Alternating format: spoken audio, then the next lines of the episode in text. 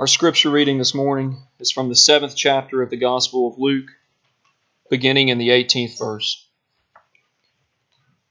John's disciples told him about all these things. Calling two of them, he sent them to the Lord to ask, Are you the one who has to come, or should we expect someone else? When the men came to Jesus, they said, John the Baptist sent us to, to you to ask, Are you the one who has, was to come, or should we expect someone else? At that very time, Jesus cured many who had diseases, sicknesses, and evil spirits, and gave sight to many who were blind. So he replied to the messengers Go back and report to John what you have seen and heard. The blind receive sight, the lame walk, those who have leprosy are cured, the deaf hear, the dead are raised, and the good news is preached to the poor. Blessed is the man who does not fall away on account of me. After John's messengers left, Jesus began to speak to the crowd about John. What did you go out into the desert to see? A reed swayed by the wind? If not, what did you go out to see? A man dressed in fine clothes? No. Those who wear expensive clothes and indulge in luxury are in palaces. But what did you go out to see? A prophet? Yes, I tell you, and more than a prophet. This is the one about whom it is written, I will send my messenger ahead of you, who will prepare your way before you. I tell you, among those born of women, there is no one greater than John. Yet the one who is least in the kingdom of God is greater than he. All the people, even the tax collectors, when they heard Jesus' words, acknowledged that God's way was right, because they had been baptized by John. But the Pharisees and experts in the law rejected God's purpose for themselves, because they had not been baptized by John. To what then can I compare the people of this generation? What are they like? They are like children sitting in the marketplace and calling out to each other. We played the flute for you, and you did not dance. We sing a dirge, and you did not cry. For John the Baptist came neither eating bread nor drinking wine, and you say, He has a demon.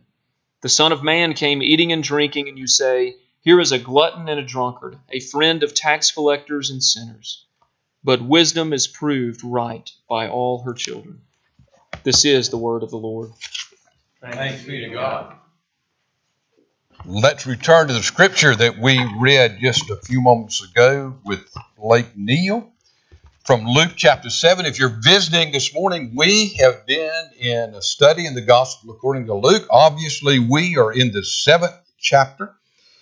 In the message last week, we began to deal with the first part of what we read from verse 18 through verse 23 where John the Baptist, the baptizer's disciples, came uh, with a message from John and asked a question uh, Are you really Messiah? Or should we look for another? And John was asking this question in real doubt uh, because he was in Herod's prison. He'd been in prison for seven months. He was the ambassador of the Messiah. And he expected Jesus to come and take the power and reign. But that was not happening. Uh, he didn't know what the Messiah had really come to do. And we looked at that and we talked about our own doubt uh, and the difference between doubt and faith, or doubt and unfaith. There is a difference. If you were not here, uh, you uh, go back and listen to that message, and it will tie uh, in with the message uh, that we have this morning. Uh, we take up after John's disciples left to return to give him this magnificent answer by Jesus. Uh, John turns to the crowd, or Jesus turns to the crowd and begins to talk to the crowd about John the Baptizer. These are very, very interesting. It is. This is a really intriguing uh, message that Jesus gives the crowd here, and one that we desperately need to hear.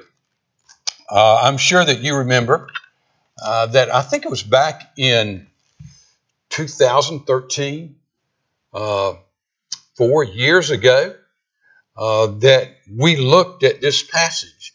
And so, if some of this message sounds familiar, uh, that means that uh, you're really listening because you've heard part of this message before. And I was really tempted because of that, uh, knowing that you all would remember every word from four years ago. Uh, I was tempted to skip over it. But this is a message that the church needs to hear. All churches need to hear it. And it needs to be ingrained into the church and how we look at each other and how we look at other Christians. Before we look in depth in this passage, let's pray together and ask Jesus, who was there this morning, who spoke these words, who was there then, who's here this morning. Let's ask him to speak these words again to us.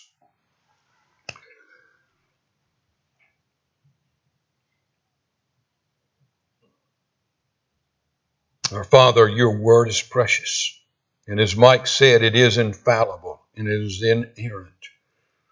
These are your words, and we should tremble. I should tremble, Father, as I take it up this morning. What a dreadful responsibility to speak your word with accuracy and with truth. Oh, Father, give me a righteous reverence, a righteous fear in handling your word. I pray that you would give all of us a righteous fear as we handle the hearing of your word. Father, give us ears to hear. Give us minds that understand. John Sartell cannot teach that way, but you can. And so we pray that we would hear your voice in our hearts. In Jesus' name, amen.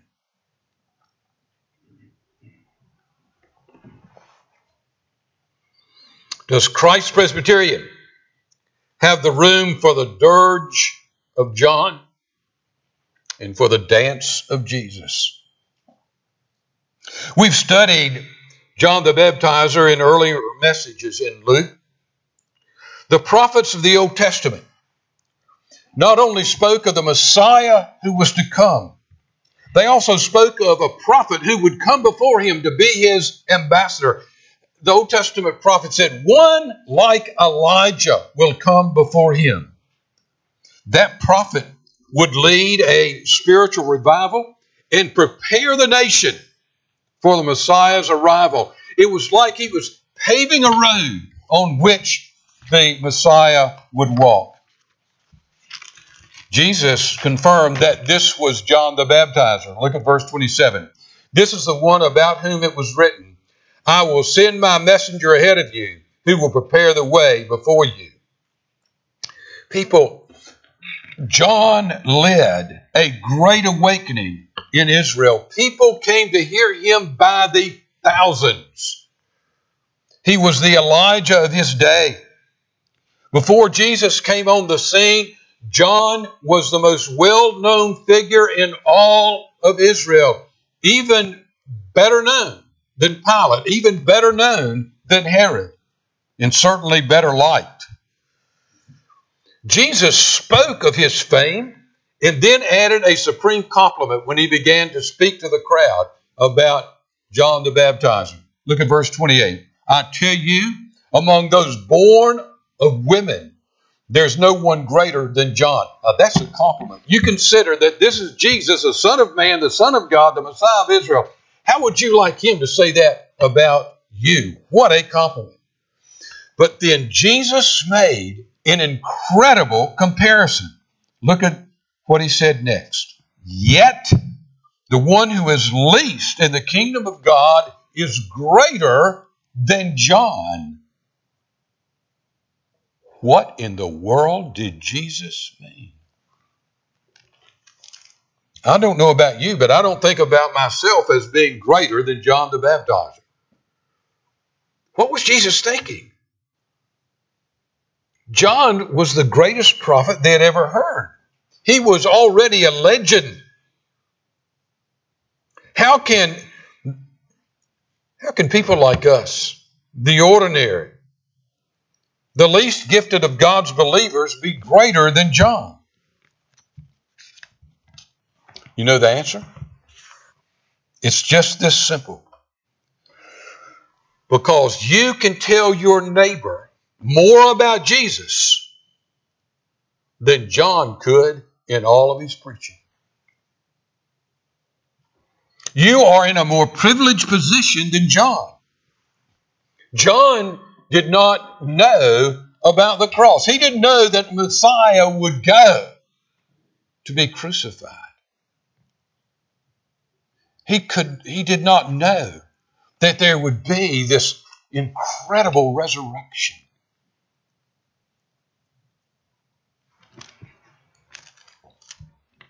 D.A. Carson, who is a superb, wonderful New Testament scholar in our day, wrote about this. And uh, it's such a great quote that I put it on your scripture sheet. Look at it as I read it. So often, Christians want to establish their greatness with reverence to their work, their giving, their intelligence, their preaching, their gifts, their courage, their discernment. But Jesus unhesitatingly affirmed that even the least believer is greater than Moses or John the Baptist because living on this side of the coming of Jesus Messiah, he or she can point to him with greater clarity and understanding than all of his forerunners ever could. If we really believe this truth, it will dissipate all the cheap vying for position and force us to recognize that our true significance lies in our witness to the Lord Jesus Christ. Amen. Jesus was saying John was a great prophet of the Old Testament. Yet he did not know the Messiah, a Messiah who was to be crucified. He did not know the Messiah who was to return from the grave. He did not know the greatness of the story, the magnificence of the story. He did not know the ascended Jesus. He did not know the story of the gospel going to every nook and cranny of the entire world. Sometimes we say, I wish I could have been there. Do you realize? I mean, think about that. You know more about the story than John the Baptist did. We have seen the gospel bring light to the darkest jungles and the darkest societies. We have seen whole civilizations built on the principles of the gospel and the truth of the gospel. We have seen the gospel go to the ends of the earth.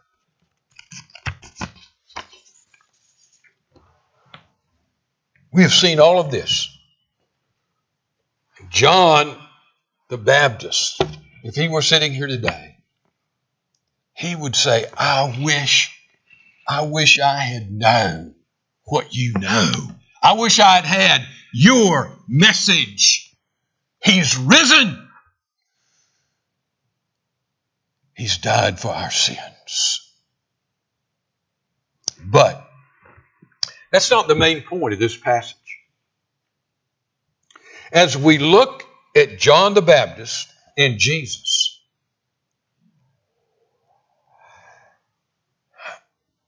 I want us to focus. And this is what Jesus was saying focus on the diversity, not just the unity, but the diversity between these two men. And that's where we will begin. The great diversity. First, I want you to see the great diversity in the unity of God's Word. The great diversity in the unity of God's Word. Look at verse 33. For John the Baptist came neither eating bread nor drinking wine, and you say, He has a demon. The Son of Man came eating and drinking, and you say, Here's a glutton and a drunkard, a friend of tax gatherers and sinners. John and Jesus, there was a great unity between them. They were part of the same great work. They were Jewish.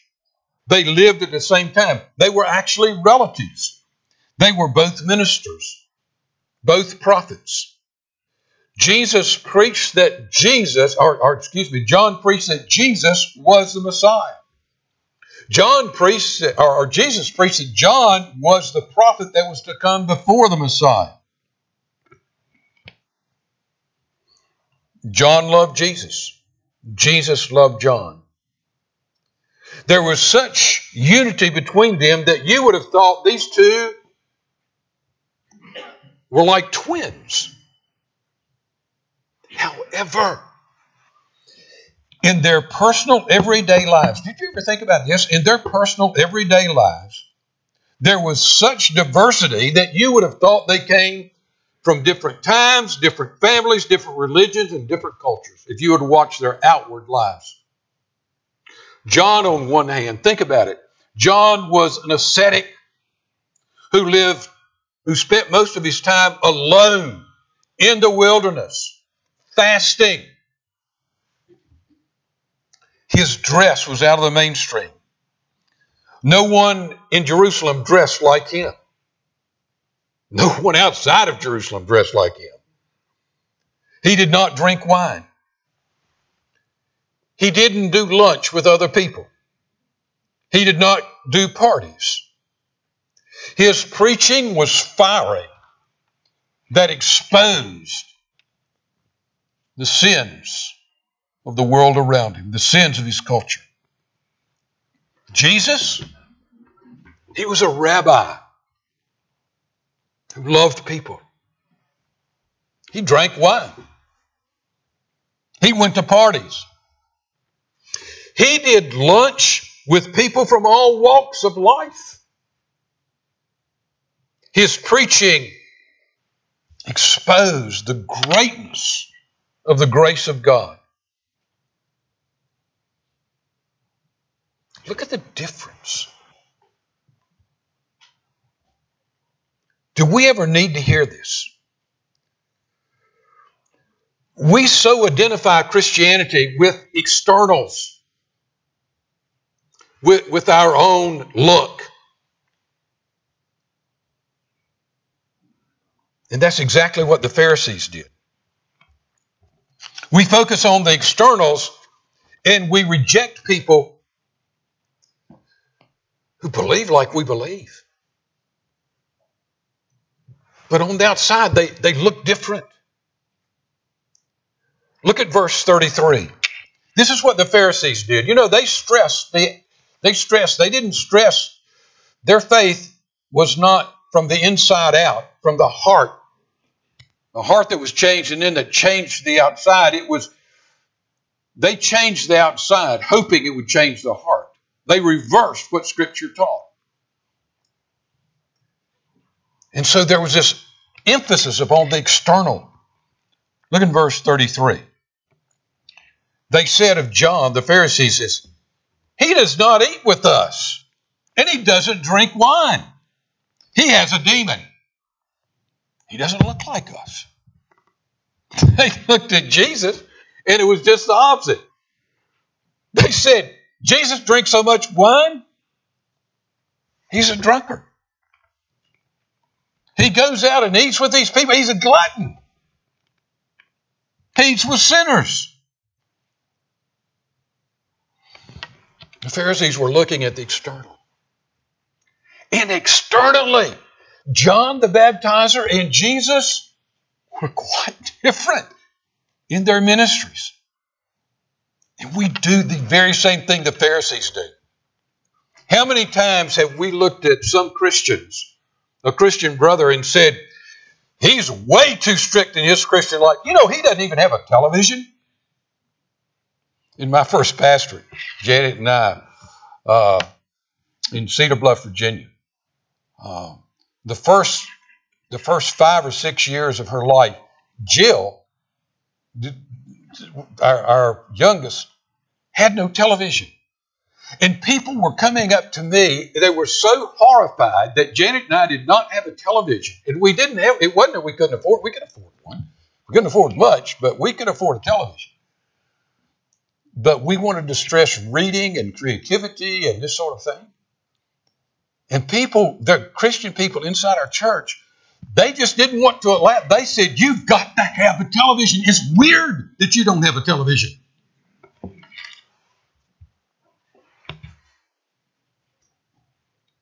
we say of someone else, here's a person that lives this extra strict life, and we look at another Christian and we say, I can't believe he calls himself a Christian. I saw him playing cards and drinking with some people that I know are real pagans.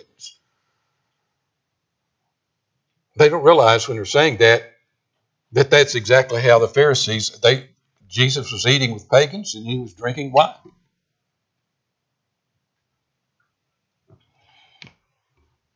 This lady that was in our church uh, in, in Virginia uh, was just ironclad. You could not drink wine or any other uh, alcoholic beverage and possibly be a Christian. and I read this passage to her. And I said, Do you understand that Jesus, the Son of God, the Son of Man, the Messiah, he drank wine? And she looked at me and she said, Yes, and he shouldn't ought to have done it either. Hey, that's what you're saying. I mean, it, it's it's it's just it's ludicrous. It's all right if you decide, no, I'm not going to do that. John the Baptist didn't drink. He was like a Nazarite. The Nazarites took vows. Jesus was not a Nazarite. We will say of some Christians, they're way too emotional. They cry a lot when they pray.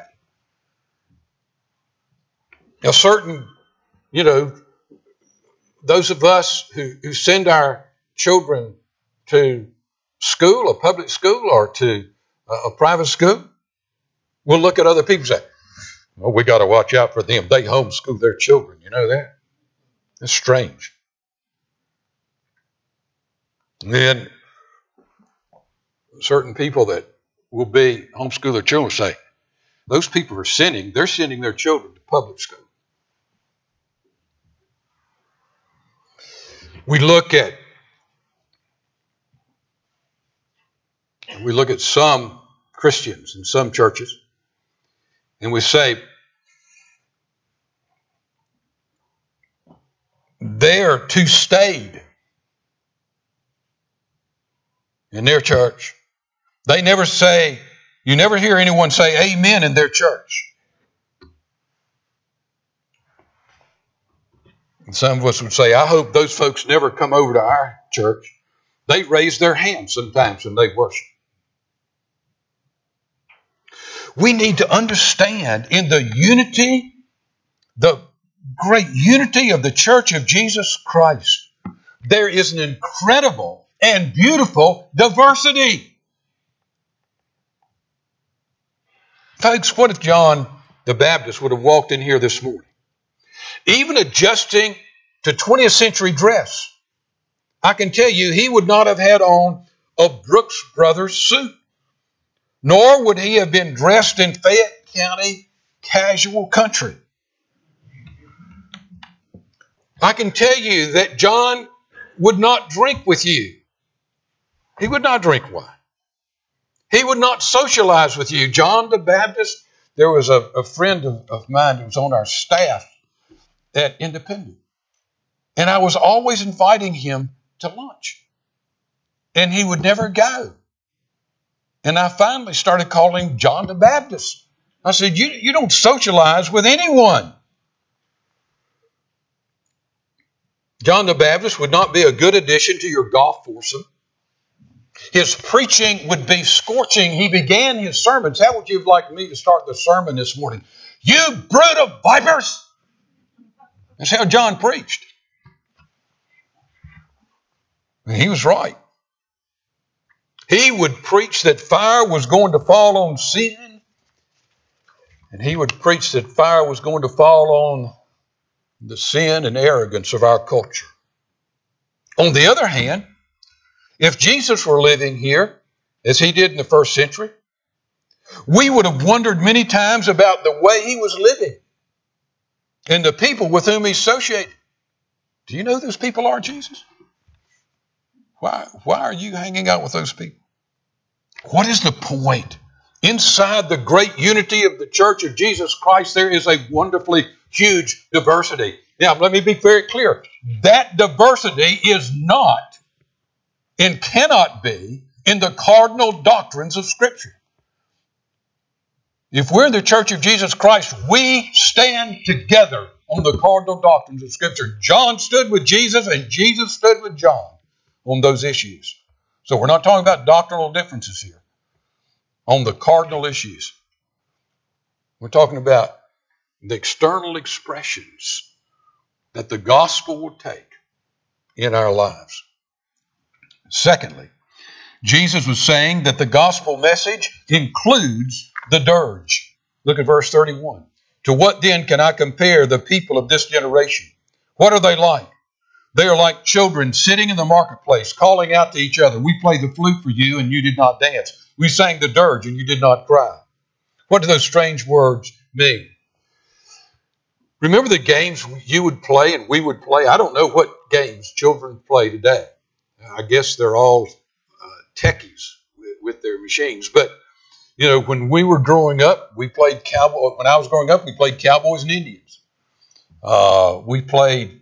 Uh, we, we played like we were the football hero or the baseball hero of the day.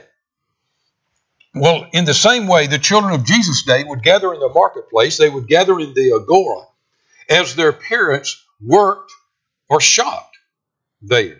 It was a big gathering place. And sometimes they would play a game that was uh, uh, like they were adults at a party. And sometimes they'd play another game like they were adults at a funeral. They would act like they were having a funeral. Now, there would be killjoys who wouldn't want to play like adults at a party and they wouldn't like to play like adults at a funeral. And so the children of that day had developed a rhyme and they teased these other children. They sang, We sang, we played the flute for you and you did not dance. We sang the dirge for you and you did not mourn. We went to the party and you wouldn't play that. We went to the funeral. You didn't do the dance, you didn't do the dirge. Jesus was saying, You did not like John because he did not come to your parties and celebrations. He did not dress like you. He did not live like you. So you were like the children in the marketplace who said, We played the flute and you did not dance. Jesus was saying that John came and his life and preaching were about sin and judgment and warning and repentance. And his preaching was far too serious for you. It was like a dirge. So you said to John, Your life and preaching are too serious. You're like a dirge. We like happy music. We like the dance music. Let me tell you, inside the evangelical church today, you can go to some evangelical churches where they say they follow after God's word, and you'll never talk about sin. They'll never talk about repentance. And you can sit in those churches all day long and you'll never be convicted about your own personal sin and God's great holiness. Because that's the way John the Baptist preaches, it's too negative. And Jesus was saying, You should have listened to John. You needed what he was saying. With the sin in your life and the judgment that is coming, you needed some funeral music. You needed to weep over your sin. Look down at verse 35. But wisdom was proved right by all her children. Jesus was saying God's wisdom in creating this diversity, God's wisdom in sending John the Baptist is seen in what was accomplished. If he hadn't come preaching the judgment and preaching about the personal sins of the people, and soldiers cried out, John, what should we do when they came out from being baptized? Tax collectors, what should we do? They were convicted of their sin.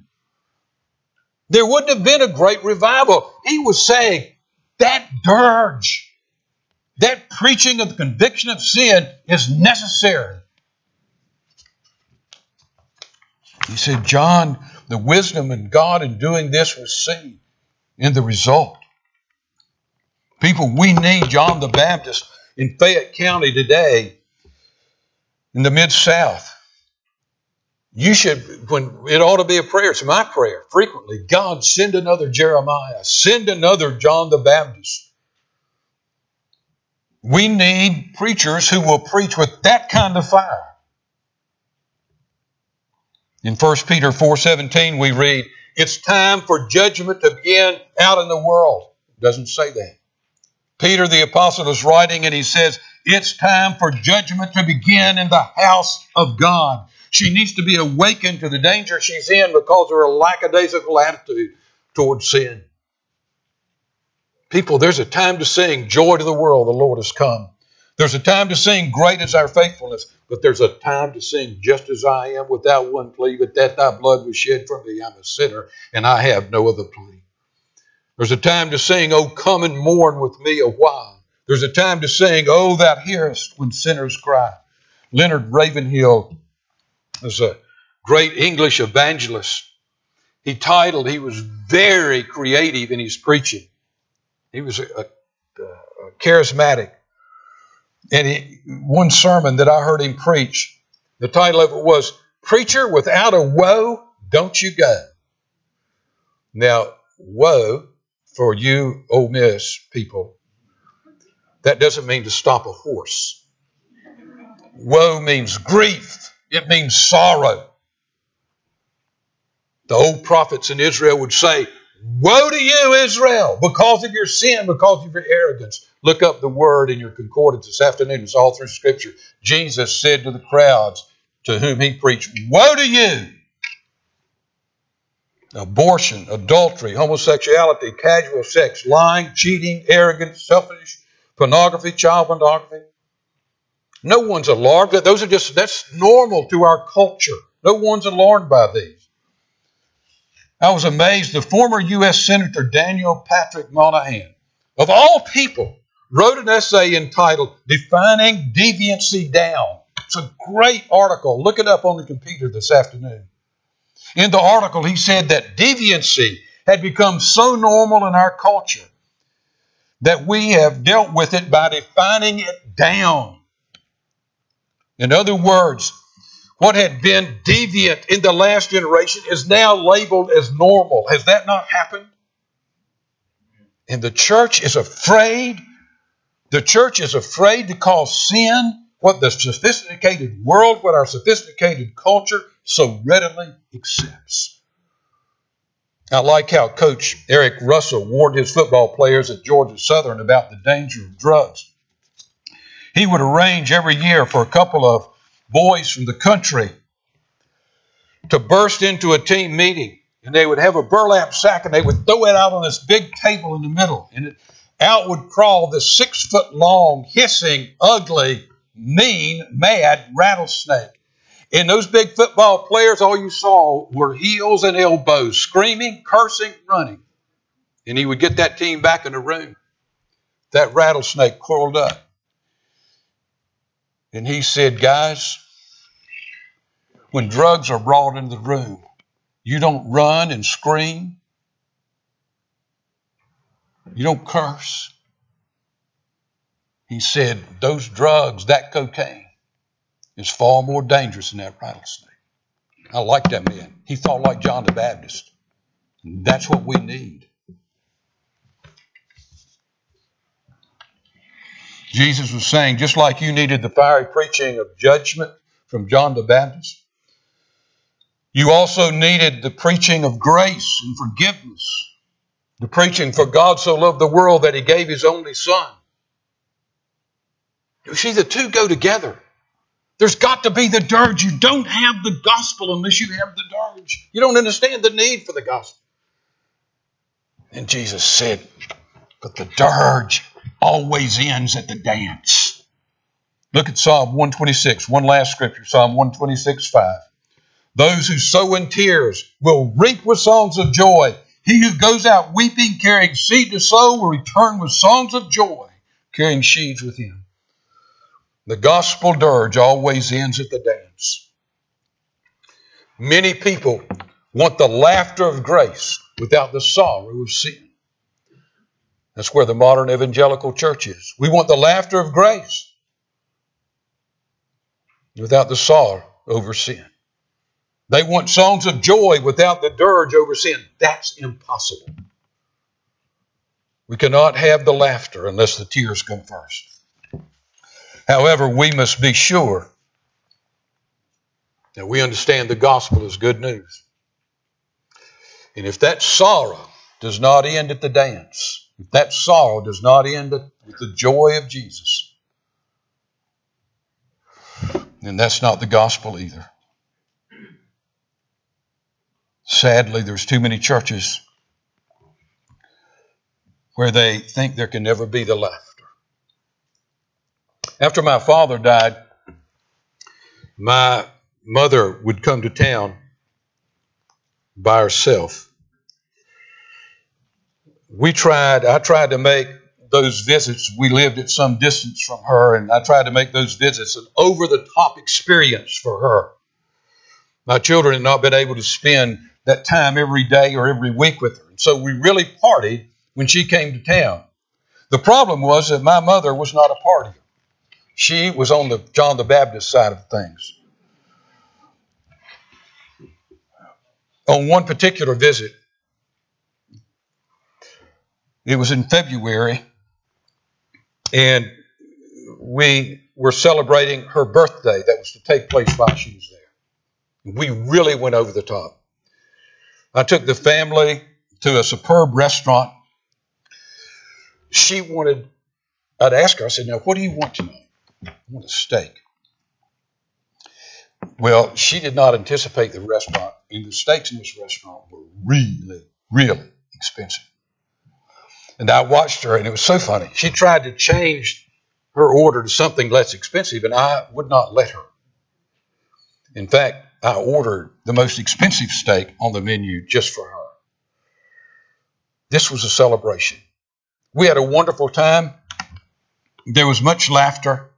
The meal lasted several hours. The next morning, she came downstairs,